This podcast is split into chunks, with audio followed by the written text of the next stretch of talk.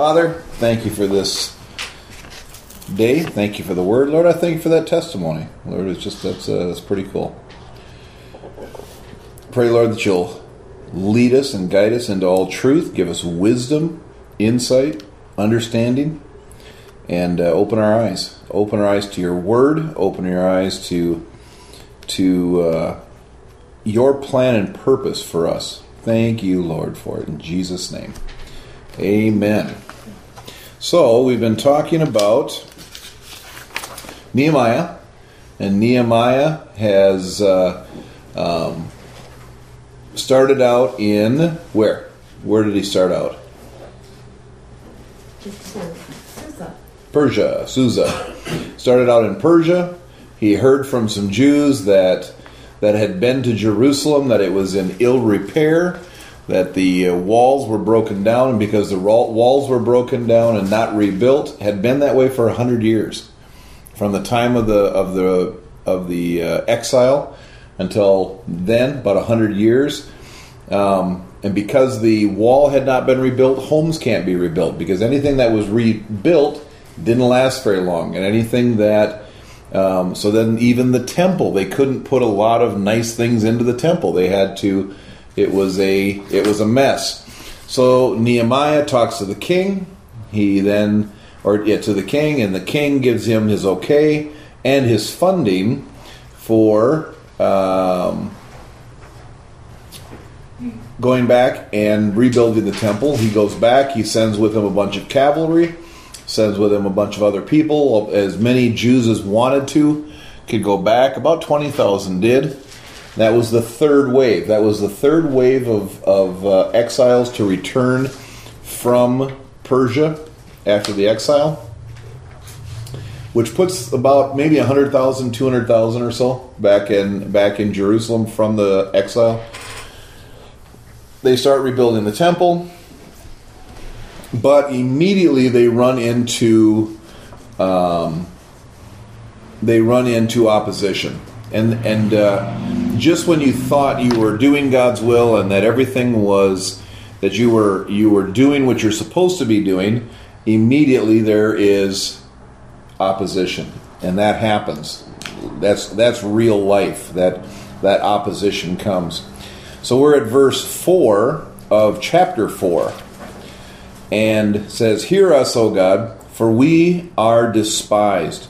Turn their insults back on their own heads, give them over as plunder in a land of captivity. Do not cover up their guilt or blot out their sins from your sight, for they have thrown insults in the face of the builders. So, those two guys, Sanballat and Tobiah, um, had criticized them, saying, "Oh, you're, what you're building is going to fall down. There's, you're not going to be able to complete it. Who do you think you are?" And instead of Nehemiah attacking those two men, instead of him um, criticizing them, attacking them, he immediately prays. That's that is a great example of what we should do um, when those sort of things happen to us. Is we don't have to retaliate we don't have to be our own justifiers. Um, the Lord showed me that early on in my walk with Him. I don't have to justify myself to other people. God will do it. God will take care of it. He will be my justifier. He'll be the one who who uh, backs me up in all of this. He didn't debate. He didn't form a committee. He didn't even deal with the two enemies directly. Instead, he took it to God in prayer and his prayer was first for resource, but not as a last resort. It was it was it was prayer was the first thing he thought of doing. So when times of opposition comes, God wants us to rely on him and and the purest way of expressing our reliance is to pray. That is uh, you know, we can we can struggle, we can we can try to plan, we can try to figure it out, but really what he wants us to do is go, you know what, Lord, I need your help. We need your help here. This is the situation. So, verse 6, um, after he gets done praying, the next verse, in verse 6, it says, So we rebuilt the wall till it was half its height. They just kept working. They didn't listen to the to the uh, naysayers. They didn't listen to the to the criticizers. They just kept right on working. God answered that that prayer by giving them a mind to work. Um, Nehemiah wasn't the only one who heard the criticism. He wasn't the only one who was in earshot of these guys. And so that, you know, it, it is meant, it was not a physical attack. We're going to notice that. These guys never physically attack. All they do is criticize. All they do is whine, complain, uh, accuse. It, you know, it keeps getting more and more intense as they go along, and they say all kinds of things, but they never once lift a sword. They never once lift a spear, even though they threaten to. They don't do it, but God answered the prayer because you know what they're trying to do is to discourage the people. Instead, the people kept moving. The people kept going forward. So he wants us. Uh, he wants Satan wants to destroy our work by his attacks. He wants us to lose hope. He he wants us to lose heart, and he wants us to lose the mind to work to keep moving forward. Um, he wants us to feel defeated. He wants us to be passive. He wants us to be self focused or discouraged, which is all exactly how he defeats us. He he gets us to the point where we give up. Satan cannot stop us. He cannot stop us. All he can try to do is to convince us to stop ourselves, to give up ourselves. And so if he can't do that, then we win. But it really all relies on us. It, it isn't about Satan doing something to stop us. He can't. He cannot. It's, and the same way here in Nehemiah, we see those guys did not physically, were not physically able to stop what they were doing. All they could do was try to discourage and try to make them stop, give, have them give up. Critics demoralize, leaders encourage. When the critics spoke, the workmen heard them and were demoralized.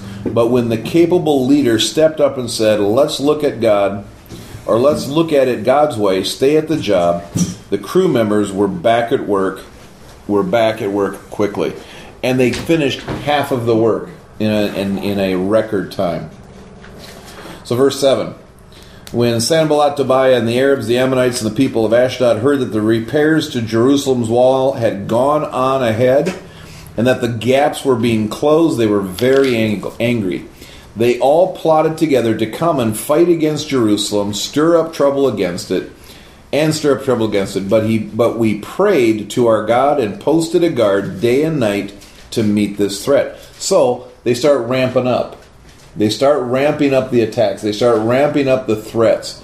And now they're actually talking about fighting. We're going to fight. You know, we're going to attack you. And what do they do? Same thing. They didn't worry. They didn't get into fear. They went to pray. And they said, "Okay, Lord, we need your help." Now, we this that prayer is not recorded here, but it says we prayed and we posted a guard. So you you pray and you do the physical. You do whatever you can do physically.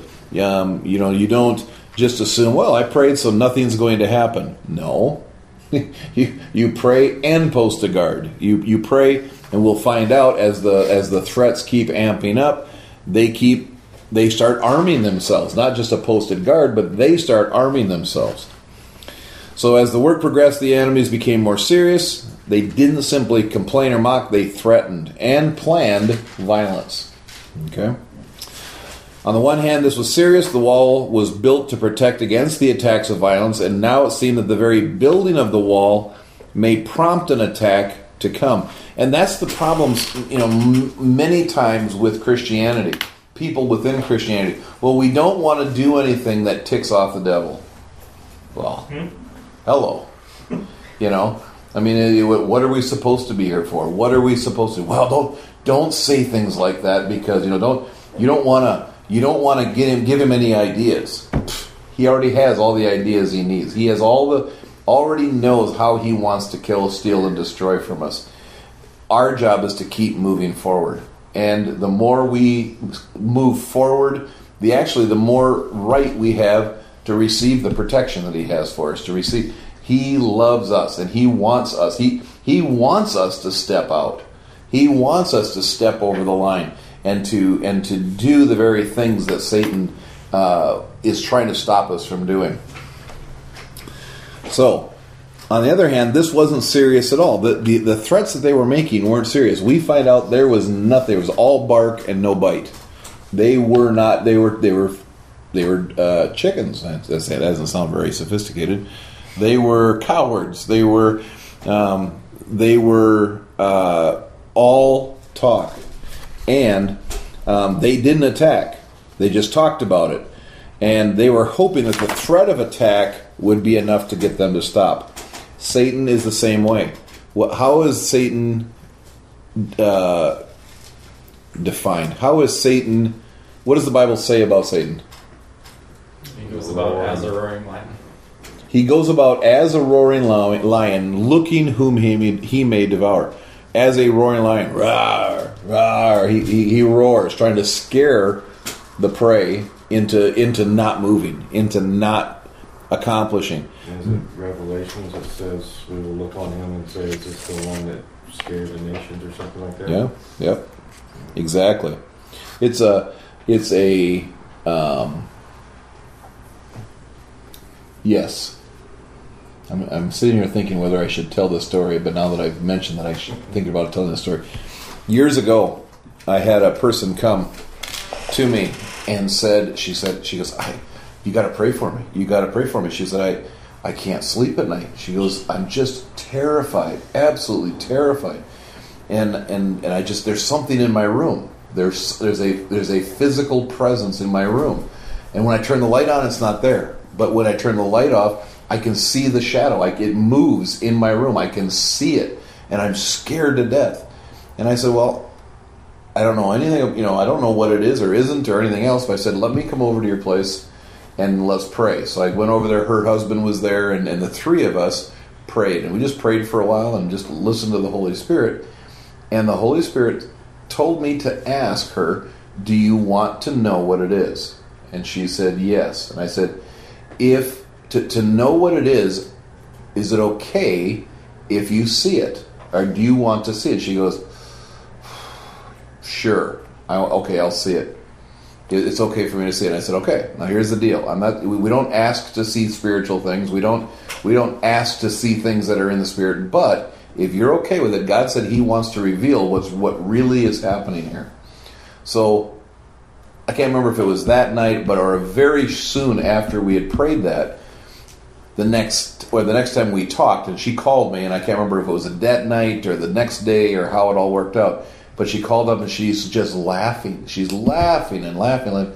And she goes, Pastor John, you're this is hilarious. You need to hear this. I said, Sure, go ahead. She said she got in bed that night. Her husband fell asleep. She couldn't sleep. And all of a sudden, it was in the room again. And, and she immediately just had this sense of fear, dread, and fear. And she was just, she was terrified. And she's like, Oh my gosh. She goes, No, but Lord, you said that I could see it and she and she looked over and there's this huge shadow on the wall and it's moving across her wall and so she's sitting there and she goes okay lord you said i could see what it is and she turned and looked and the lord opened her eyes and she actually saw the demon the demon was about this tall and he just had he had, he had warts all over his face and he, he was just absolutely powerless and she started laughing and she started laughing and she goes that is what this is because it was casting this big shadow on the wall. And she started laughing, and then the more she laughed, all of a sudden it disappeared, and it never came back. Amen. But it was the understanding of what it was. Satan always, he does not have the ability to fight against us. He just wants us to be convinced, like you said right here, he wants to convince us that he has the ability.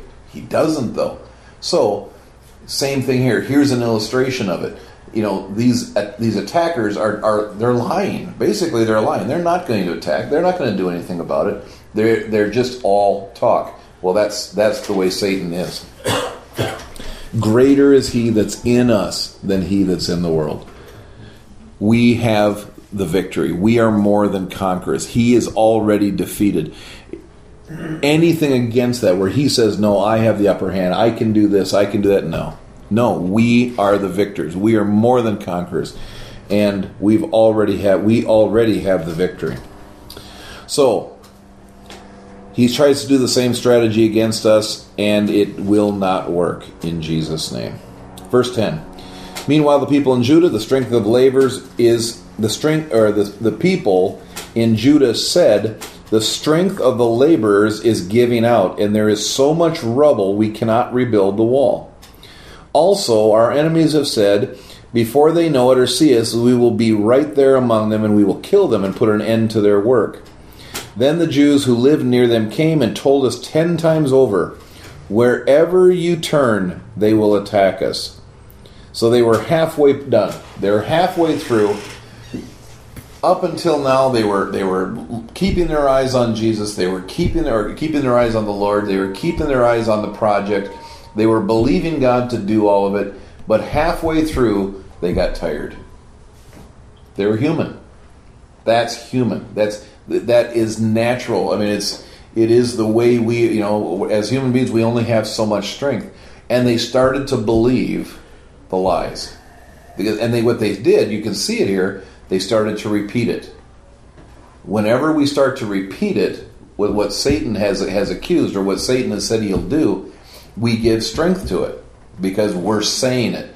What they're doing is, is they're giving strength to it. They're giving um, credibility to it. Well, haven't you heard? Remember when the when the spies came back, the ten spies came back from going through Canaan and came back across the river and, and they were carrying all the grapes and the fruit and all the stuff that, that they had from uh, that they found the great produce. And they said, "Oh, the land is definitely flowing with milk and honey, but giants. there's giants in the land, and we're grasshoppers in their sight. We're grasshoppers in our own sight, and we're in their sight also."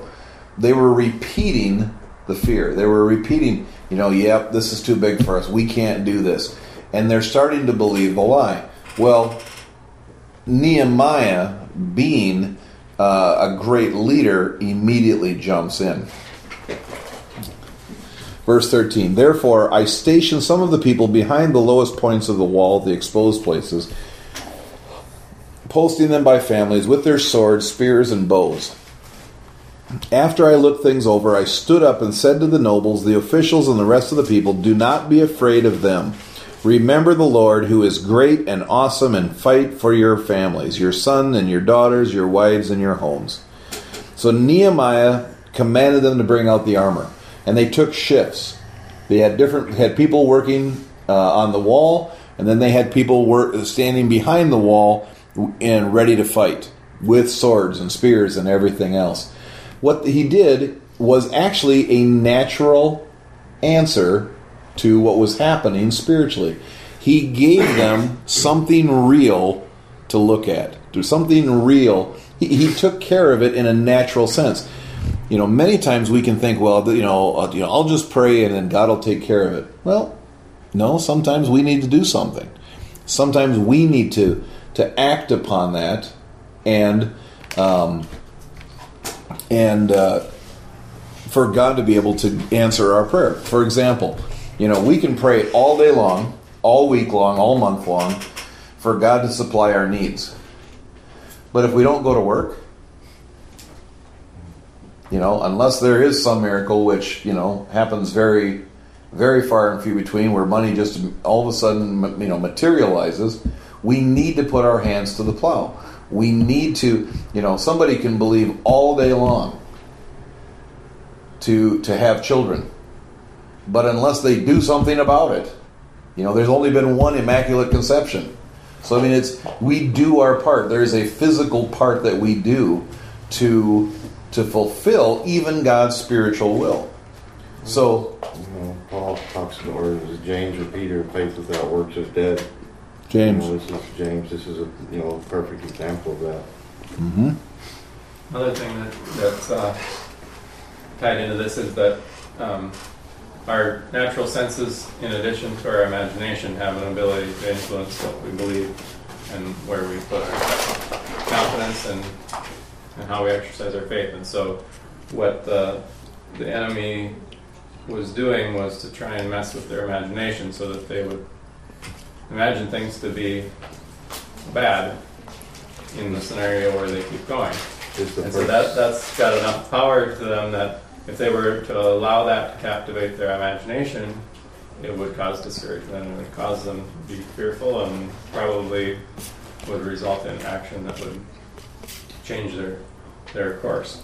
And, and so, I'm sorry. The first psychological operation, June. Yeah. So, so basically, in the process of responding in the natural by putting guards and bringing out the armor and everything, that what Nehemiah effectively did is provided a, a input to their natural senses where they can visually see that hey, we got people standing here, and and that's that's in a sense a, a way of combating the, the imagination that would Absolutely.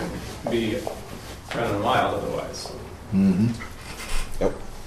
And it's and it's in it's basically in agreement with what what Nehemiah knew that God had told him to do, and so it's it's just uh it's it's similar to um, encouraging yourself with the words of God, where you're you're basically reminding yourself of what's true by allowing your ears to hear what your mouth says. If you read the words of God, I mean, it's a, it's a reinforcement of, um, to go through the areas that have the ability to affect our, our faith and, and our belief. Mm-hmm. Yep. Absolutely. Imaginations go, can go the other way. It's the words of our mouth. The words of our mouth, like David said, you know, to the giant, you blah blah blah. You know, you're gonna die. Mm-hmm. And it's positive words. God gave us that imagination, and that's what brings things forth. You know, Mhm. it's the words of our mouth. Like he said, lightning isn't told to stop yet, Mm-hmm. And there it goes. Mm-hmm. And, and there's also physical things we can do, and we see it in the Bible. there was a there's there was a number of of physical things that either the prophet or Jesus said to do to receive even a spiritual healing. Um, uh, the, in the Old Testament, the the king was it uh, what was the guy's name that came that had leprosy? Naaman. Namath. Na- Naaman. Yeah, Naaman, Go down Naaman. and dip in the in the River Jordan. Go go dip in the River In the Jordan. dirty river. Yeah, I mean, there were other times that the prophets just said you're clean, and they, and they would lose, you know, the, all the, the leprosy would leave. But he told him to go down and dip in the water. Okay, it was a physical thing that he asked him to do. Jesus, many times Jesus spoke and things happened, but other times he laid hands on them. Other times he, he stuck something in their in their eyes. You know, like it once was mud and another time was spit, or it was was it twice where it was once was or was it mud and spit? Mud and It yeah, he spit in the sand and made it. That's right. So it was, he, you know, he spit and made the and made made the mud. So, you know, okay, why did Jesus do that? I mean, if, if he was and he was God, but why would he? Why couldn't he have just spoke to that situation? Well, maybe that guy needed some physical, a physical touch somehow. Yeah, I don't know. It's you know that we- some people call them touchstones. You know, where uh, they have to have something physical to, to, to rely upon the the um, disciples would pray over cloths, and when the cloths were de- delivered to the to the sick person, the, you know they were healed. The anointing would transfer through the cloth. Well, why would he do that? That you know Jesus didn't do that. The prophets didn't do that, but now here the disciples are. Because sometimes we have to be we have to obey physically. And and, and that physical thing may be the bridge that the person who needs the healing needs. They just okay they need to see something. They need to experience something. And so uh, god is not always against that in uh, you know in doing that for us. It's basically addressing the area of unbelief. hmm And uh, so, if someone had difficulty receiving something because they didn't see anything physically happening, or like, that's it. I mean, you just say the words, and that's all, all it is, and that's going to get in the way of them receiving that if that's their the, the form that their unbelief is taking. Then, then, hmm then something like um, an act of obedience, where you physically do something or you touch something or whatever, might be a, a way of breaking that that area of unbelief. Hmm One of the interesting things, and, and uh, this is is one difference that um, that uh, is in the translations that I, I found interesting is the the story when um, Jesus sent out um, the disciples and they had had success in healing all different people, and then they came across this um, this son of this man who um, would have seizures and get thrown into the fire, and and uh, the disciples were unable to to cast out the demon, and uh, so they the man came to, to Jesus with them, and and actually the disciples asked directly um, why it didn't work, and um, it's in it's, I think it's in two different gospels, at least that story, and and in one of the two there's a direct answer given. It says because of your unbelief, hmm and then the the verse after that says um, this kind only comes out by prayer and fasting. hmm Well, when you take out the because of their unbelief, then people interpret this wrong. They, they say that the this kind means that this kind of demon only comes out by prayer and fasting. But if you look at what Jesus had been doing just prior to that, he hadn't been spending a whole bunch of time in prayer and fasting. He, he immediately cast out the demon and it was gone. Um, and actually, what the this kind is referring to is the unbelief that he This kind of unbelief. hmm directly to them when they when they asked. So this kind of unbelief, which this kind of unbelief was believing what you see with your eyes as the kid falls on the ground in a seizure. hmm That kind of unbelief only comes out by prayer and fasting. And so this special case of, of where they were unsuccessful is that the demon was putting on a show for them and they had a sensory overload where this looks like this is a big deal. This is beyond what we're able to do. And so that's why they were unsuccessful because their, their unbelief got in the way.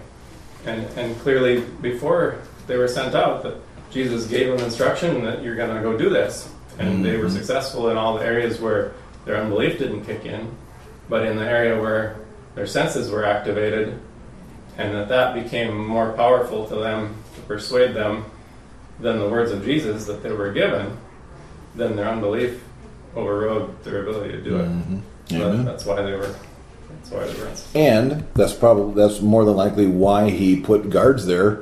They never needed the guards. They never once swung a, swung a sword. They never threw a spear because no war ever came, no attack ever came. But he put them there physically to overcome their their unbelief, their fear, their their their desire to stop because well something could happen. Okay, no, we'll we'll put guards here, and let's keep working. And you know what was important was they kept working. That was the that was the focus. And if it took a physical something to nudge them over that line, God's not against that. You know, apparently we see it all the time. All right. So Nehemiah put them in the in in their right, put their minds in the right perspective. The challenge was great, but it was no reason to fear. He who was in them was greater than he who was in the world. So Nehemiah reminded them what they were fighting for. We fight mostly for the Lord, but when we uh, keep what when we keep in our mind how much there is to lose, we're fighting for the Lord, but we're also fighting for our husbands, wives, children, and so on. Because if we give up, then we then we're not there for them. We can't fight for them, and that's what what they're saying here. Fight for your sons, your families, your daughters, your wives, your homes. He gave them a reason that's bigger. What we do is bigger than than than just ourselves. It's just it's better that it's bigger than as long as I survive. Well, no, it's about our children. It's about our friends. It's about our neighbors, and and fighting for them. If Satan can get you to stop, he'll stop. And and you're the the way he, that God is going to use to reach your neighbors, your friends, your your children. Then he'll stop them also. Okay, before you before they even get started. And sometimes if Satan can stop you, they'll look at you and say, well, he got taken out, so I don't even have a prayer, you know? Mm-hmm. Because sometimes people look at other people and say, you know? Oh, yeah, if they Yeah. fail, I'm not even going to try. Yeah, Yep. Exactly. Would you like some cake, Justin? I didn't want to get too far. It's very good. Tally made it. Even with no frosting on it, it would be very. It's the moistest cake I've ever eaten. I'm trying to sell it. You see that? Would you like some cake? I'll take some. Yeah, it's very good. I'm sure Tally Field's very good. Tally Oh, she is was, very good. and it's it's all it's it's a uh, cell cake, a uh, uh, a, plant cell cake for her uh, science class. I can see the moisture here on it. Oh, absolutely. All right, verse 15. When our enemies heard that we were aware of their plot and that God had frustrated it, we all returned to the wall, each to our own work. And so they kept moving forward. That is the key. Bottom line, no matter which way you slice it, it keeps coming back to get back to work. Keep moving forward. The only way we'll lose is if we stop. We're not going to stop. So, once they saw the defenses of the people of God, the enemies shrunk back. They didn't want a battle because they knew they would lose. What the enemies wanted was for the people of God to hand them the victory on a silver platter through failing to watch and be ready. This was a victory. Defending against the attack was not the victory. The people of God would not be at peace and security until the wall was rebuilt. Getting on with the work, that was the victory. Absolutely. So when we're under spiritual attack, it's easy to feel that just enduring the storm is a victory. It isn't. The attack often comes to prevent our progress and work for the Lord. Um, victory is enduring the attack and continuing the progress and the work for the Lord. Keep moving forward. Keep doing what He's told you to do. You know, and, and, and the attacks coming from all kinds of different levels. Um, you know, if someone, maybe God has, you know, someone is supposed to say something to somebody else and but somebody comes and says, "Oh, who do you think you are? Wait, what gives you the right to say those things? What gives you? You're not going to do that. You're going to make a fool out of yourself. You're not going to blah blah blah this or that." Well, then people will stop and not say what what needs to be said. We need to keep moving forward on this and to, and to not shrink back from what God wants us to do. So, verse sixteen. From that day on, half the men did the work, while the other half were equipped with spears, shields, bows, and armor. The officers posted themselves behind all the people of Judah who were building the wall. Those who carried materials did their work with one hand and held a weapon in the other. And each of the builders wore his sword at his side as he worked. But the man who sounded the trumpet stayed with me. Some of the servants did the work of defending, and some did the work of building. The workers had a sword at the side and the trowel in their hands to get the work done. The kingdom of God is built with both a sword and a trowel. A sword to come against every spiritual force of wickedness in high places, and the trowel to do the work of building up the people of God. It is a physical work. It takes physical work. We we have to do stuff. We have to go. We have to we have to speak. We have to encourage. We have to take time that is the physical part of moving the kingdom of God forward. There's the spiritual part, but but that is you know I love what you said. You know, it's, it's right here. The spiritual the, the war is right here, and and the whole war is you can't make it. Yes, I can. you you're not going to accomplish it. Yes, I will. But not just yes, I will out of sheer stubbornness. Yes, I will because because of this scripture, because of that scripture, because God is with me. Greater is He than, than with me than He that's in the world, so on and so forth. That's the spiritual part of the battle, but we still have to do the physical. We still have to serve one another. We still have to have to reach out. We still have to speak when, when, when we're ready, you know, when we need to do so.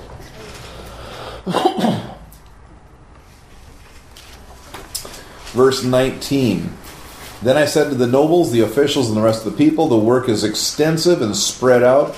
We are widely separated from each other along the wall. Whenever, wherever you hear the sound of the trumpet, trumpet, trumpet. Which? It's the cake. It is. I'm starting to affect me here. The sound of the trumpet, join us there. Our God will fight for us. So we continued, verse 21, we continued the work with half the men holding spears from the first light of dawn till the stars came out. At that time I also said to the people, Have every man and his helper stay inside Jerusalem at night. so they can serve as guards by night and workers by day. Neither I nor my brothers nor my men or nor the guards with me took off our clothes. Each had his weapon, even when he went for water. It's interesting that there's a note there because you know, why wouldn't you keep your clothes on when you went for water? You know, I, I just read that. I was like, hmm, that's an interesting. Unless that means unless they're going to take a bath. I mean, they It says for washing in the King James. in the King James. Yep. So that's even that would be interesting. It's kind of like uh, you know you you take your bath with your clothes on, you know, and uh, kind of do you know do double duty and In the military, it's common. I mean, I'm sorry, I didn't mean to cut you off. no, go for it. I mean, when we were, you know, deployed, we never, we just took wet wipes and that's what you used. hmm So they stayed ready to sound the alarm at the slightest notice. They would not be caught off guard. So from daybreak until the stars appeared, they dedicated themselves to the work all the more, working hard from sunrise to past dark, even spending the night out at the job site to protect it against the attack. And um, so they kept their clothes on, they were ready to go. Um, Christians need to be armed with that same attitude today. We need to be always ready, always clothed with the righteousness of Jesus Christ, always wearing the armor of God, ready for that final trumpet blast that will gather us together. But I would even, you know, I would say we need to be ready that at any moment, if someone needs to hear the gospel, if someone needs to to, to be reached, if someone needs to be served, to be helped, whatever it might be, that we're ready at any moment. It isn't just about, well, the church has an event going on next week that I'm going to help out with, and that's my that's my spiritual duty. No, it, it could happen um, in your neighborhood. You know, it might be somebody uh, you're walking down the street with. Who knows? So we're ready at any moment, anywhere. It just occurred to me that, uh, you know, in addition to them building up their own faith by um, posting guard and doing all this stuff through the night and everything, that um, not only were they in, they were influencing their own senses, but they're influencing the senses of their enemies, their physical enemies. Yeah. And so, if if Satan had been successful in convincing certain people to go along with what he wanted to do, and these same people have uh, uh, physical sense um, input that shows that they're up against armed people and that they didn't leave an opportunity in the middle of the night and they they kind of covered all these bases. That's that's I mean it's kind of like what you're saying. It's like psychological warfare Mm-hmm. against the enemy too. And so even if they themselves didn't need it, it has uh, an influence on the enemy. And, and in fact, Satan himself has the potential to get psyched out by that too. hmm Um, one of the things that uh, was really helpful for me to, to think about is um, when you look in Galatians 5, the fruit of the Spirit of love, joy, peace, patience, and all those those things that those are characteristics of the Spirit of God, and that Satan doesn't have any of those. And I think a lot of times people give Satan more credit for being calculating and just patient that things are going to go according to what he wants to do, but he doesn't have peace and he doesn't have patience. And so, if you can think of Satan as being anxious and not confident in what he's doing, and that if something isn't going right the way he wanted it to, that he's actually stressing out about it, Mm-hmm. it actually helps shrink him down to that little little size that puts him in perspective. Mm-hmm. Yep. I never thought about that. That's really cool. Amen. That's very good. Good. Anything else?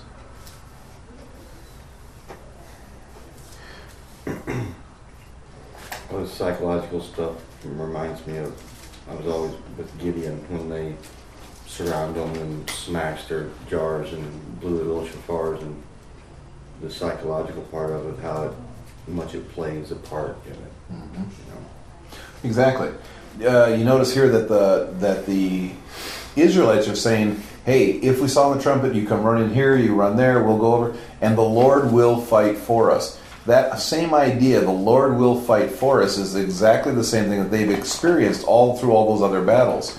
You know, unless they were in sin, God always fought for them. They always defeated much bigger armies with very few uh, casualties. If there were casualties, they were like, "What's wrong? Something happened here. You know, there's this isn't right." They would wipe out whole uh, cities, whole nations, and not lose a man. I mean, just um, you know, amazing feats of, of, of, of warfare and so on and so forth. And so they're you know they're they're looking at this going, hey, this is the same sort of deal.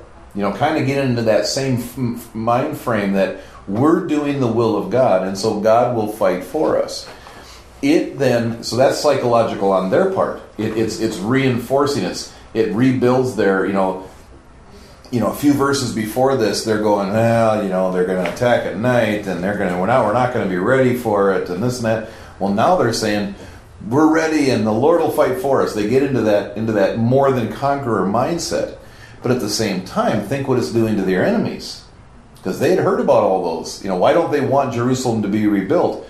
Because whenever was God was on Jerusalem's side, they were unstoppable.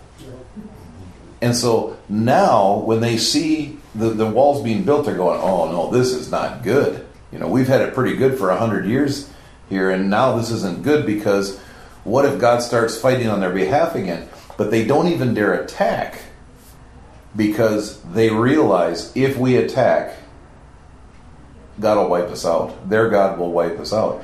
And so we see that psychological on both sides. You know, it's it's it's but that's what we're supposed to have. We are to have that same attitude that we are unstoppable. That we will win every single time we put our hands into war. Every time we pick up a sword, we will win the fight. When we have that attitude, because that is the right attitude, that is the right belief, then we will do amazing things. But it's when we psych ourselves out or we believe Satan, oh, you know, you're not big enough. You can't. Who do you think you are? You can't speak in public. You can't. You can't help the poor. You can't do this. You can't. Well, then you never will because you've psyched yourself out, or you- you've allowed him to psych you out. So. All right. This is tonight's, isn't it? I think is this on the schedule? Are we supposed to do five and ten this week, or was that last week? That was last week. Was that last week? We're a whole week behind. Okay, never mind. So we're where we? Were supposed to be at the beginning of last week. Okay, that's okay. We got we got a whole we got all year. It's not a problem. We got it covered. All right, Nehemiah chapter five, beginning with verse one. Saul, oh Saul, jeez, more cake, everybody. Now the men and their wives raised a great outcry against their fellow Jews. Okay. God is doing something mighty in Israel. God is doing an amazing thing, and they're seeing progress. And and every time, you know, there. So so how does Satan try to destroy the work of God? The first thing. What's the first thing he tries to do? Trying to discourage the person actually involved in it. Trying to discourage them. Where does the discouragement come from? From the outside or the inside? from the outside.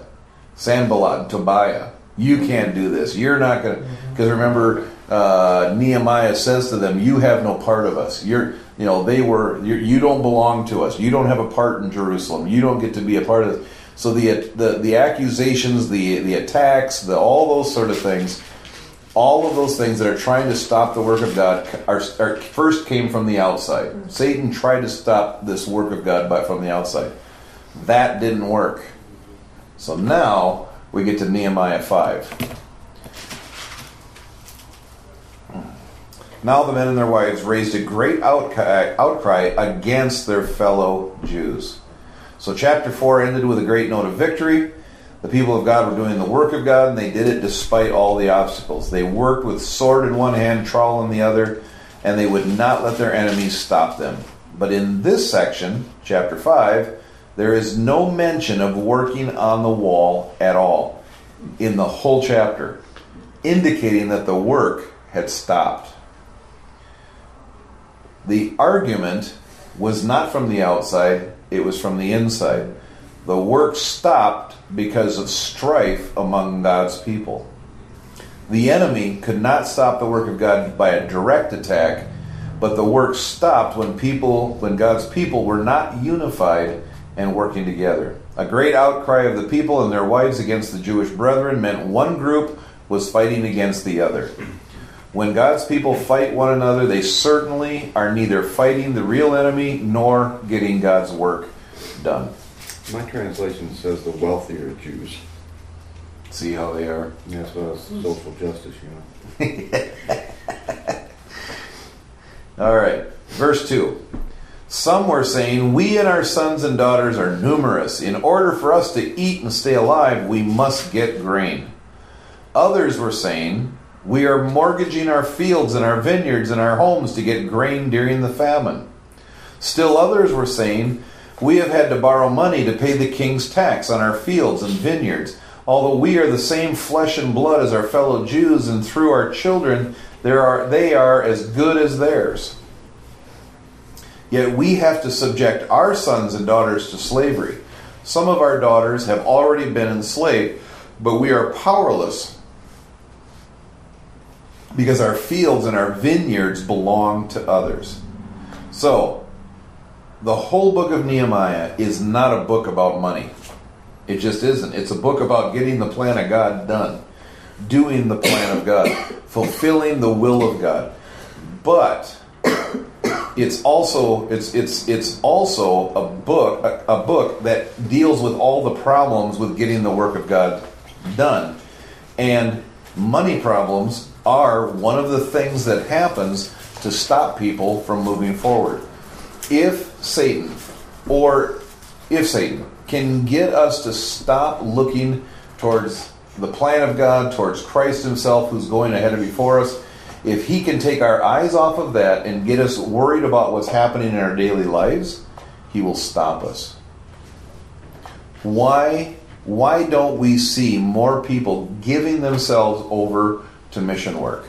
That's it. We're, I'm gonna I'm gonna go wherever God leads me to go. Whether it's the the uh, the you know my neighborhood in our you know our own neighborhood, or it's the Indian village to, to, to share the gospel and to serve the poor, or somewhere around the world. Why don't people go? Satan's How, how am I going to make a living? yeah. How am I going to make a living? Where am I going to find a wife? All this. All the natural things that we that that people worry about. Now, we need to eat.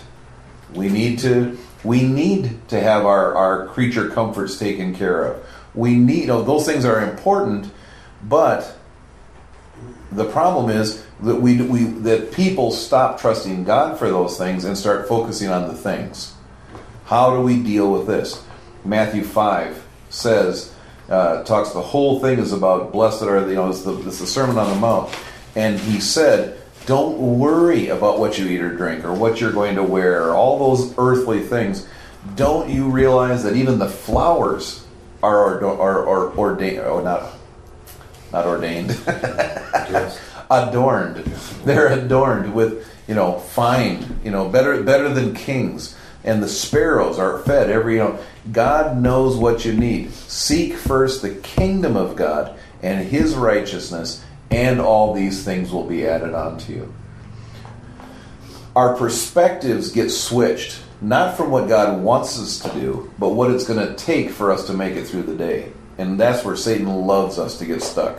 He wants us to get stuck in in how do I get through today? How do I make a living? How do I take care of this? And you know what? It's it's admirable too. How do I get my my how do I feed my kids? How do I clothe my kids? Because we're responsible for them. But God can take care of that too. He you know, if he can do both. He he can he can fulfill his plan through our lives and he can take care of us along the way. Here's a perfect example. And these are real problems. You know, they're having to mortgage their, their, their fields, their vineyards. They're having to sell their kids into slavery to pay the taxes. I mean, that's those are real problems, okay? But and, and what it's doing though is it's stopping the work of God.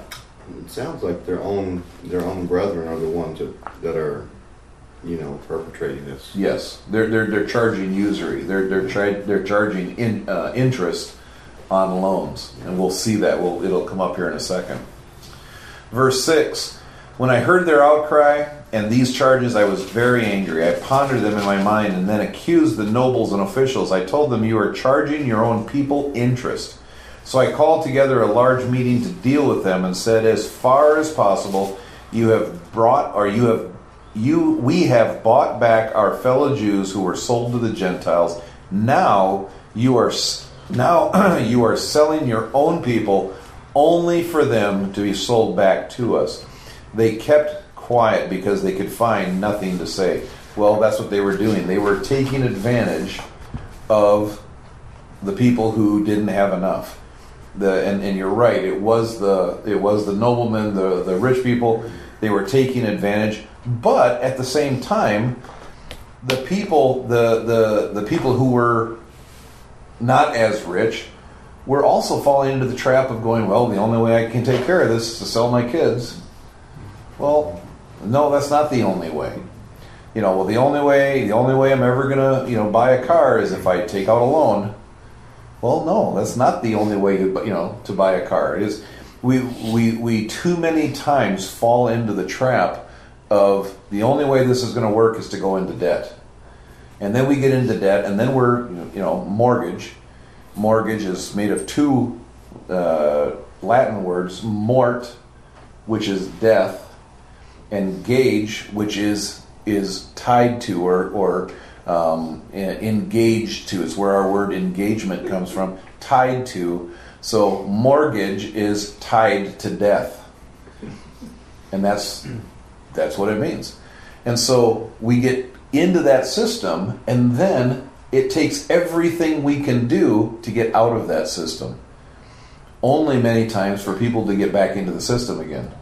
Uh, I saw a statistic one time that says um, that the national credit card debt is $25,000 per person in America. Now, not just every man and woman, it's every man, woman, and child in America is carrying $25,000 in credit card debt. Okay, so I'm not, and my wife's not, and my children aren't, and there's a whole bunch of other people that I know are not. So there are some people that are mortgaged well beyond reality because they've fallen into the trap.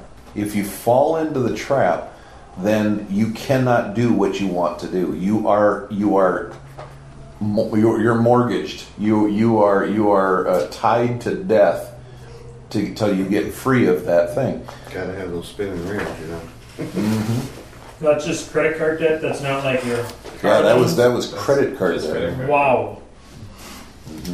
You know, I was just thinking about there's there's a couple of things related to this. When I remember when I was in high school, where repeatedly you'd hear that well, you need to establish some credit history and you need to get good credit rating in order to ever be able to buy a I house. was or- encouraged to go into debt. Basically, they Mhm. they kind of said that that's the way it has to be. I mean, it's the, the limited options that you're given. Well, I guess this is the only way then.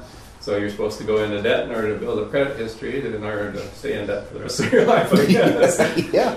But uh, in addition to that, I mean, I see very, very strong influence in the well, you what kind of college you going to? You got to go to college, and and not that there's anything wrong with college, but so so much of the pressure that's that's trying to get people college bound um, is well before they have any idea what what they should do, and I know a lot of people that have gone through several years of college and have got forty thousand dollars worth of debt in the process that have a degree that isn't valuable at all, Mhm. and then they don't know what they want to do even when they're done. Mhm.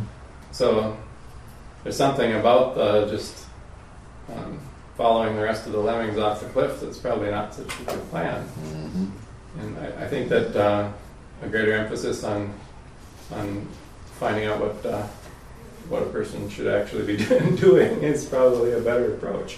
What is God's plan? What what what is it that He wants you to do? Because it may be college, but then again, it may not be. And if it is college, then He doesn't want you to go into debt doing it. He, there's ways you can do it without going into debt. Now, you, you might look at it and go, "That's impossible," but it's also impossible to walk on water, and He did that. So, you know, that's where the supernatural comes in. That's where the that's where God taking you, you know, uh, helping you to get to a place where you're not relying on somebody else and you can't you're not you're locked into not being able to do what he wants you to do you know what if god wanted you just okay he wants you to to, to move and go do something do something completely different i think last week we talked about the my friend of mine who's who's a member of his church decided on a whim not a whim. I mean, it was the leading of God. But one day she didn't know anything about going to Africa, and the next and that next day she was offered, "Do you want to go to Africa for nine months and be a missionary?" And she prayed about it and goes, "Yes." Well, the only reason she could do that was she was debt free. She didn't know anybody anything. She didn't, you know, she she could she could stop her life seemingly and go do what God wanted to do. Well, you can't do that if you're strapped. That's what's going on here. Is these guys people are so strapped they can't work anymore. Now we have to figure out how we're going to pay back this loan. It means I got to go do something. I can't build this wall anymore. I got to go. I got to go do something with this money. That's why materialism is fed so strongly. I mean, the accumulating house and the car and boat and a Mm-hmm. snowmobile and all this other stuff. I mean, it, it functionally does exactly what you're saying. It, it ties people down. Mm-hmm. Dave Ramsey tells a funny story about getting turned down for a loan because he doesn't have a credit score. Multimillionaire, you know, and he can't get a loan. So Mm-hmm. Yep, exactly. So the people had financial problems because their loans that they had taken out to live cost interest, and some were in default. Therefore, they had to give their chur- children as servants to their to their lenders to pay off the debt. So, as we'll see later, um, the rich were taking advantage of this crisis to make money off the poor. They were charging 12% interest a year. We sometimes want to separate what we do with our money from our walk with God. This is a huge deception from Satan. Buying a house is a spiritual decision, not just a financial one. Taking a job, choosing a career, deciding how much money you should make, all of these things matter. Um, that will all of these things will directly affect your walk with God, both now and in the future. If we don't handle our money with the right heart and make financial decisions with an eye on eternity, we will make mistakes that will affect the work of God in our lives for years and years to come. so, Nehemiah chews them out. He gets in their face. He calls them on the carpet.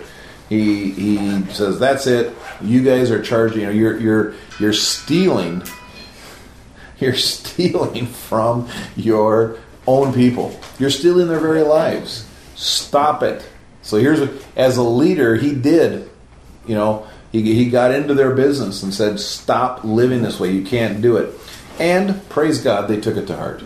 They took it to heart. Verse 12 We will give it back, they said, and we will not demand anything more from them. We will do as you say. Then I summoned the priests and made the nobles and officials take an oath to do what they had promised. I also took, shook, I also shook out the folds of my robe and said, "In this way, God may God shake you out of the house, out of their house and possessions, anyone who does not keep this promise." So make such a person be shaken out and emptied. Now, I don't know this for sure, but I was going to ask you, isn't that they don't charge usury to each other, So correct? just looking. Right. Go ahead. Share that. Isn't they're it not- Leviticus is against the rules to charge? Yeah. Two. Um, in Leviticus twenty-five fourteen, not to do wrong in buying or selling. Uh, Leviticus twenty-five thirty-seven is not to make a loan to an Israelite on interest, not to borrow on interest is Deuteronomy twenty-three twenty. Um, yeah, you're not supposed to. They're not. They were breaking many commandments by doing that. They shouldn't have, have done that. You know, in, in and I heard a, a I wouldn't say it's a statistic. I just heard a statement that even now, so if, if say if we're all in businesses, we're all in different businesses, and my business starts not doing well, as a as the Jewish community, you you would step in and say, "Here's what we'll do. We're going to help you out," and you would give me the money that I need to get myself back on, my- you know, get back on my feet. With the idea, I pay it back, but I don't pay it back with interest. It's a it's an interest free loan amongst ourselves. If that happens three times, I'm out. You know, they will they will help you get on your feet once. They will help you get on your feet twice, but if it happens a third time, you're done. You don't you don't get help the third time. Is that true? I mean, I've heard that. That I'm not familiar with. Yeah. Newly, newly married couples, you know, they buy them a home. Mm-hmm. You know, they just pull out cash, the parents. And yeah, everything's set up. There's, they don't live like we do. No, and that's the whole thing. They don't live like we do. I heard I heard another somebody we were talking about this, talking about covenants, and uh, the, this Christian guy was trying was witnessing to his accountant who was a Jew and said was saying you know you need to get saved and this and that, and the Jew goes, why would I want to hook up with your covenant? My covenant's better. And he goes, what do you mean my your covenant's better? My covenant's better. And he goes, okay. He says, he says I'm an accountant. He says these books over here these are my Jewish accounts. And these books over here, these are my non Jewish accounts. And he says, these guys work three months out of the year. And then they go to the Cayman Islands for months for on vacation. And then they go do this and they go do that and they do this. He says, he says, you, you non Jews are over here. You work 50, 60, 70 hours a, a week and you're and you're you know, you work 50 weeks out of the year, 51 weeks out of the year.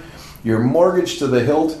He goes, "What do you mean your covenant's better?" He says, "Look what you know, their way of life. He, in, you know, in, in the in the natural, looks better than what we're dealing with. And so, what is our problem? Our problem is we don't know how to live by the covenant.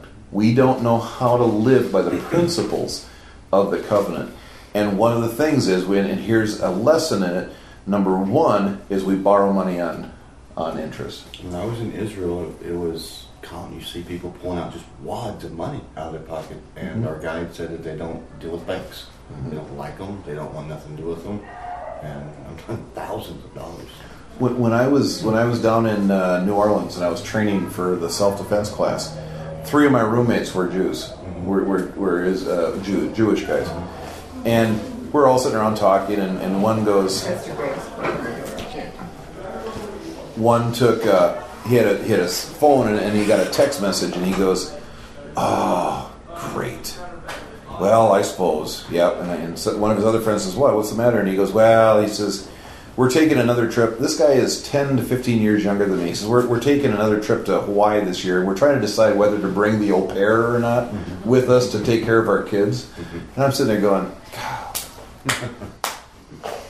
because they they live differently than we do, and they and, and it's it's not a greed thing on my part. It's it's a our covenant's better, and, and why don't we live better? We you know we it's because we don't live according to biblical principles. All right, I'll get off that. Let's keep moving forward. We'll never get done. We'll never get through last week.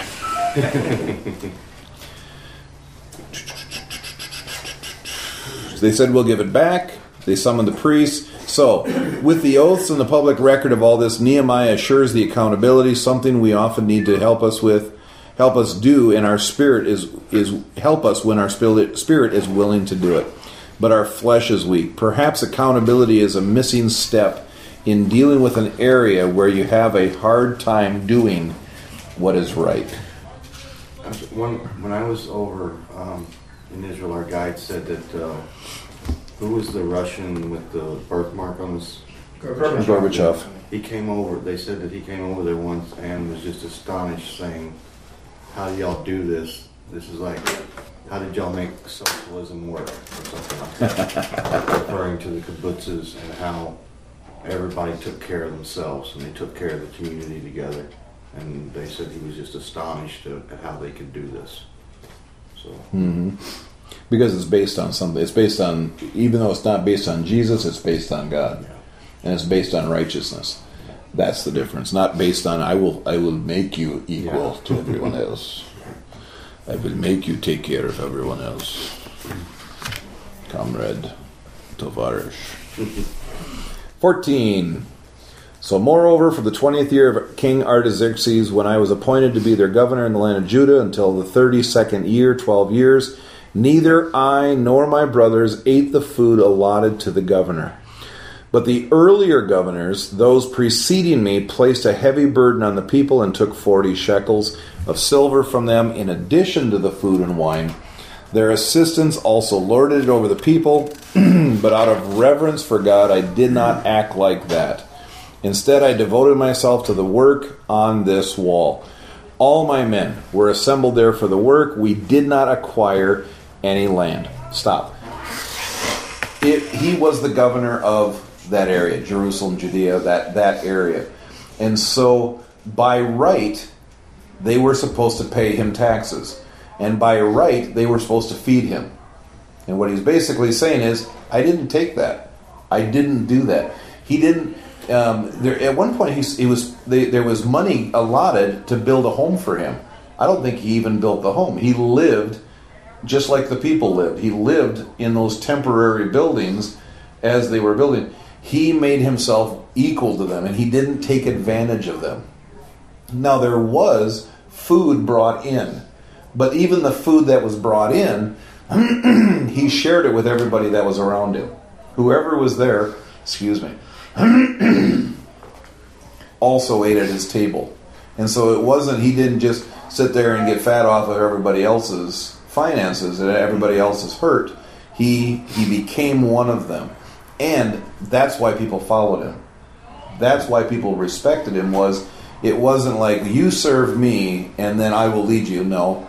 He, he, he served by leading, by, by being a servant leader. Or he led, I mean, by being a servant. How far have we came? Yep. Amen. So, furthermore, 150 Jews and officials ate at my table, as well as those who came to us from the surrounding nations. Each day, one ox, six choice sheep, and some poultry were prepared for me, and every ten days, an abundant supply of wine of all kinds. In spite of all of this, I never demanded the food allotted to the governor because the demands were heavy on these people. So, remember me with favor, my God, for I have done these done for what I have done, all I have done for these people. So Nehemiah did not only take did not take when he could have, he also gave when he didn't have to. That's that's the the, the sign of a true leader. So he received a lot of food from the king's provisions, which he could have he could have sold for his own profit, and that's what many of them did. Was that the the governors would sell that anything that wasn't used, he would sell that to the people for a higher price because it was good food, it was choice stuff, and so he could go for a premium. But he didn't do that. Instead, he gave it away. He gave it to anybody who was there, who needed help, um, who was happened to be in the area, even people that came from afar he fed them up to 150 people regularly. So, um, because of the bondage was heavy on the people, Nehemiah in his own life lived the way he told the nobles and rulers to live. To not take personal advantage of another's need, he did what every godly leader must do. He never expected more of his followers than he was than he expected of himself. That's why they followed him. That's why when he said, "Stop doing this. Stop charging usury. Stop living this way. To stop taking advantage of your of your uh, countrymen," they immediately did it. Why? Because he was living that way. He was an example for them. I don't think I don't think they would have. I think they would have said, "Skip you. Why? Are, you why do you get to live that way, but we can't?" Because they were nobles also. But because he lived that way, he uh, they followed his lead. Chapter 6. When word came to Sanballat, Tobiah, Geshem the Arab, and the rest of our enemies that I had rebuilt the wall, and not a gap was left in it, though up to that time I had not set the doors in the gates, Sanballat and Geshem sent me this message Come, let us meet together in one of the villages on the plain of Ono. So, how does Satan first attack? External. externally threat anger you know uh, uh, threats of violence. I'm going to destroy you. I'm going to kill you. Don't do you know you know stop doing what god told you to do. I'm going to kill you. When that doesn't work how does he next attack? Fear. Within the In- campsite. internally. Internal fighting internal bickering and arguing and and so on and so forth. If we don't give in to that then what's the next attack? Compromise all right all right i see you're you know okay you're hitting that let's get together and talk and the next couple of chapters focuses on that that attempt to make him compromise to to get him to to to well we'll see we'll, we'll see it when we get there Pacino said in that movie Vanity gets him every time. Hmm. You know, where he, Al Pacino was the devil and. I never, I never saw that, that movie, brother. no, I don't know. Chapter 6. Okay, so that's where we're at. Come, let us meet together in one of the villages on the plain of Ono. But they were scheming to harm me. Nehemiah, as a leader of God's people, had discernment.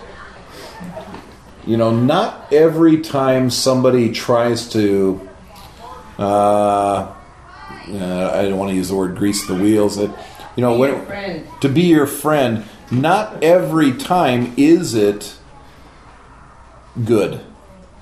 But then again, not every time is it bad. I mean, you don't want to you don't want to walk around going, "What's your motive?" You know, I'm not gonna. You know, you don't want to mistrust everybody. But then again, you don't want to trust everybody. You need discernment. You need discernment. And Nehemiah has discernment. When he heard this invitation, now, uh, granted, these were the same guys who threatened to kill him just a few months before. So, you know, he could see, it was Eddie Haskell, you know, from uh. Leave It to Beaver, you know, I mean, for the, do you remember Eddie Haskell? Yeah, see, it's a, it's an age thing. It was a TV show where this kid was, he was one of the worst ones in the group, wasn't he? I mean, as far as scheming and trying to plan all these things. But then whenever the parents came around, hello, Mrs. Cleaver, you look so wonderful today. How are you doing? Well, this, these guys are, are being uh, uh, Eddie Haskell uh, in this. You know, why don't we get together? You know, let's talk about this. But they were scheming to harm me. Verse 3. So I sent messengers to them with this reply I am carrying on a great project and cannot go down. Why should the work stop while I leave it and go down to you? Four times they sent me the same message, and each time them I gave them the same answer. Hello, I ain't going with you. We're not going down there. Why should we stop? Well, let's let's discuss this. You know, let's let's let's just just hang on a second. Don't go getting crazy. We're not, you know, we want to be your friends now. No, you don't. You want me to stop working. You want me to leave the the work site and then you want to do something. So no. The wall was almost finished, the gaps were almost closed, but the gates were not finished. For the enemies of the Nehemiah and the work of God, there was a now or never time. They did not, or they didn't do something immediately. If, if they didn't do something now to stop the work, the walls would be completely finished. So they just they tried to get him to come uh, to a friendly meeting, perhaps even a reconciliation vacation. Their invitation may have had the sense of break of a break for a few days of rest and relaxation out on the plain of Ono. But they thought to do me harm. Nehemiah was equipped to see right through the appearance and understand what this offer was all about. Verse 5. Then the fifth time, Sanballat sent his aide to me with the same message, and in his hand was an unsealed letter in which was written, It is reported among the nations, and Geshem says it's true, that you and the Jews are plotting to revolt, and therefore you are building the wall. Moreover, according to these reports, you are about to become their king, and have even appointed prophets to make this proclamation about you in Jerusalem. There is a king in Judah. Now, this report will get back to the king. I wonder how that'll happen. So come, let us meet together. So not only was it, hey, let's you know, let's get together for some rest and relaxation. That didn't work. All right, okay. we we heard you're gonna you're gonna make yourself king, and we're gonna tell. we're we're gonna tell the real king, and we know you're this this whole thing is about you guys rebelling. So if you want to squash the the rumors, you need to come and meet with us. He'll use anything to get you to, to, to back down. You know, none of us want to be accused. None of us want to be accused of of being whatever. You know, you know, uh, whatever. I mean, you know, as a pastor, I've had people say, "Well, you just think you're this." it's like I don't think I'm anything. I know what I am, and we're going to keep moving forward. Don't you know? Listen, we're not playing games here. But but they accuse. It's okay now. Now there's now the false accusations come flying. If the, if, if the direct threat, if the if the um, internal fighting didn't get them, if the if the uh, the the the attack or the, the discussion of well let's compromise doesn't work, then it's uh, accusations. Well, and it's just an out and out lie. They did the same things to Jesus, didn't they? You know, all the way along, they tried to they tried to to uh, um, get him to fall for all kinds of things, and at the end, it was just out and out accusations. Well, you said this, and you said that. Even that couldn't agree. They didn't agree with each other. So I sent them this reply, verse 8. Nothing like that, nothing like what you are saying is happening. You are just making it up out of your head. They were all trying to frighten us, thinking their hands will get too weak for the work and it will not be completed. But I prayed. See, and that's there he goes again, doing the right thing. Um, in the midst of the attack, he prays, Now strengthen my hands. So the slander began uh, the way many verbal attacks do as a report that somebody else said something that I somebody else heard that somebody else said something. That's the same kind of same kind of uh, uh, accusations. Well, I didn't hear it, but you know, so and so said that they heard it, and somebody else said it's true, so that must be the truth. You know, no. Vague accusations often sound like everyone is talking about it. That's the other thing. There was one or two people trying to get him to stop, and and they're trying to make it like sound like well, everybody is saying this. I've even had people say that. They said, This is how everybody in the church is thinking. And I said, Really? Name one. Well, I don't really know anybody, but everybody's thinking this. And that's like, then it ain't true. you know, don't even, we're not playing the game. I don't, you know, we're not playing the game. There's pretty stark contrast between that tactic and um, how they were specifically commanded about giving testimony about being a witness to something and Mm-hmm. and that, that they need two people to, to be witness. Yeah, like like the law stated. Yeah. Yep. Exactly. So, what what Sanballat accused Nehemiah of was false.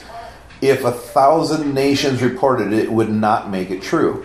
A popular lie may be more dangerous, but it is not more true because it's popular. So, just because everybody's saying it doesn't make it true.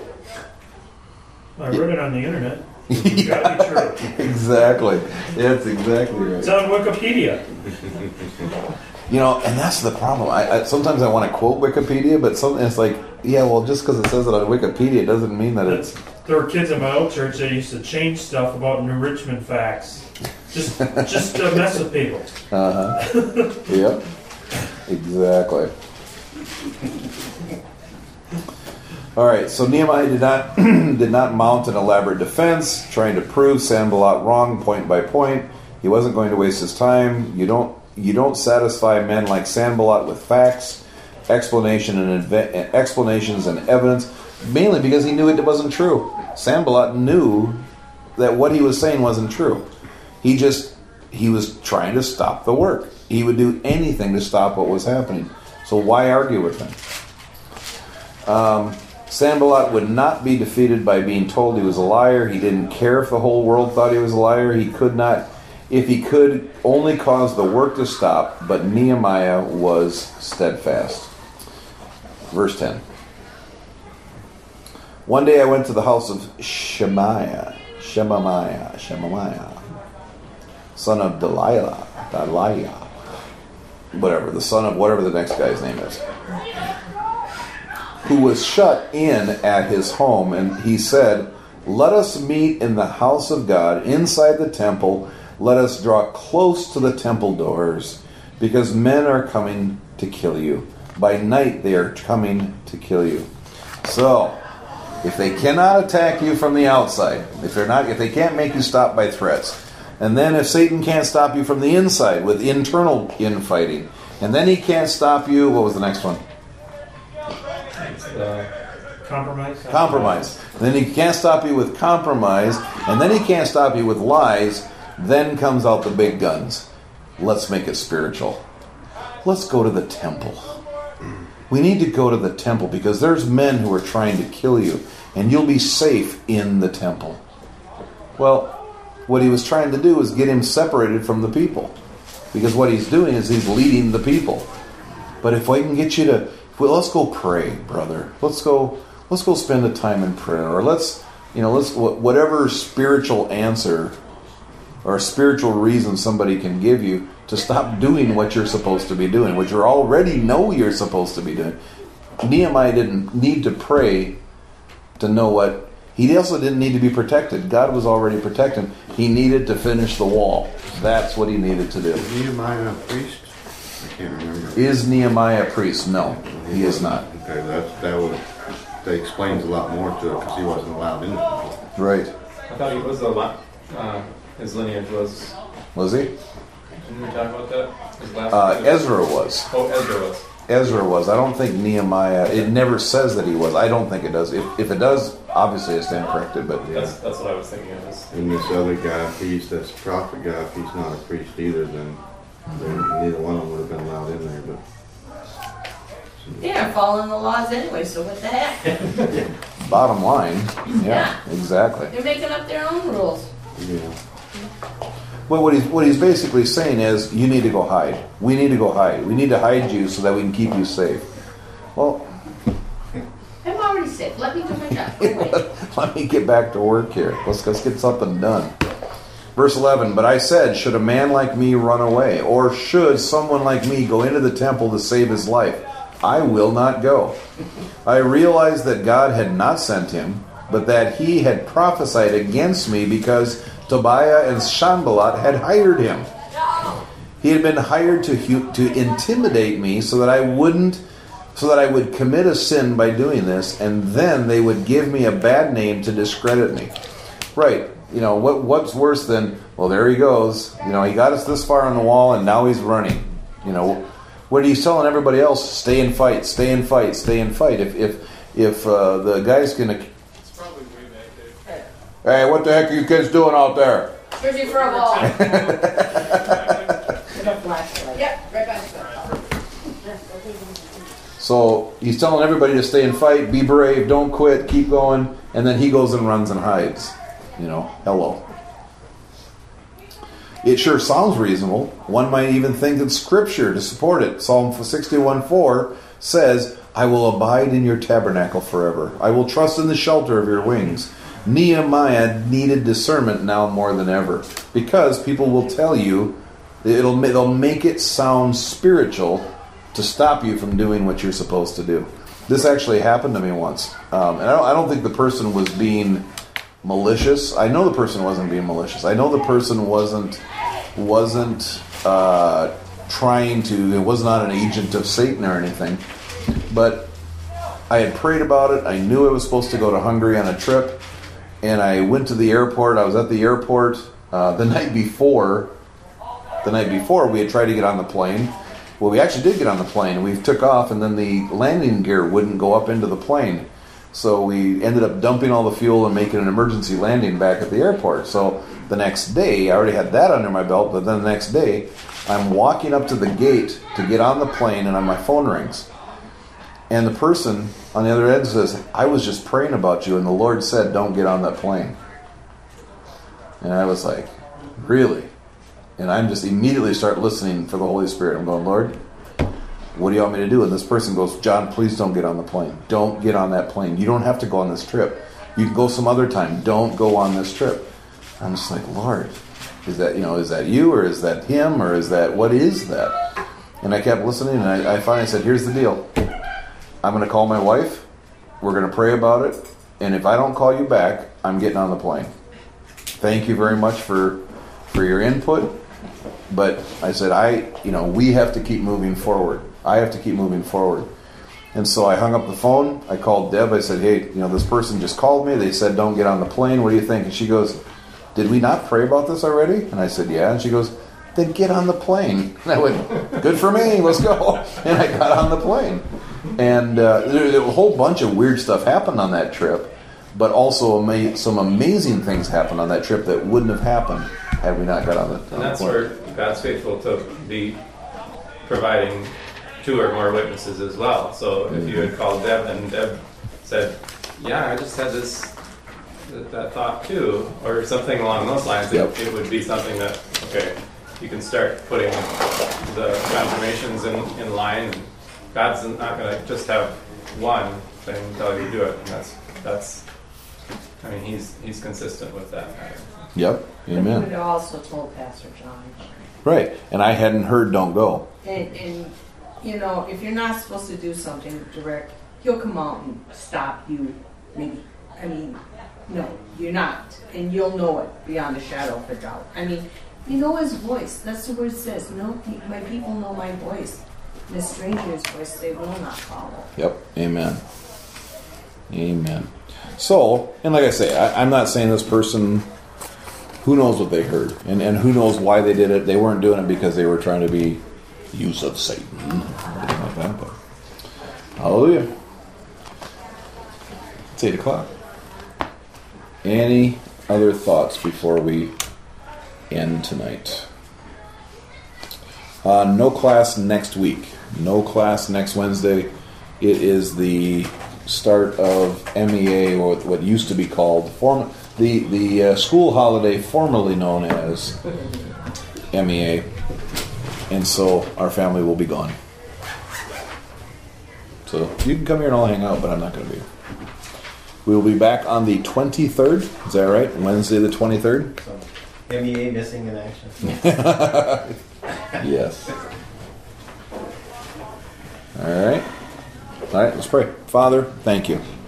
Thank you for your word. Thank you for the illumination of your word. Thank you for leading us and guiding us and, and helping us to see your plan and purpose for our lives. We praise you. We thank you for it. In Jesus' name, amen. Amen.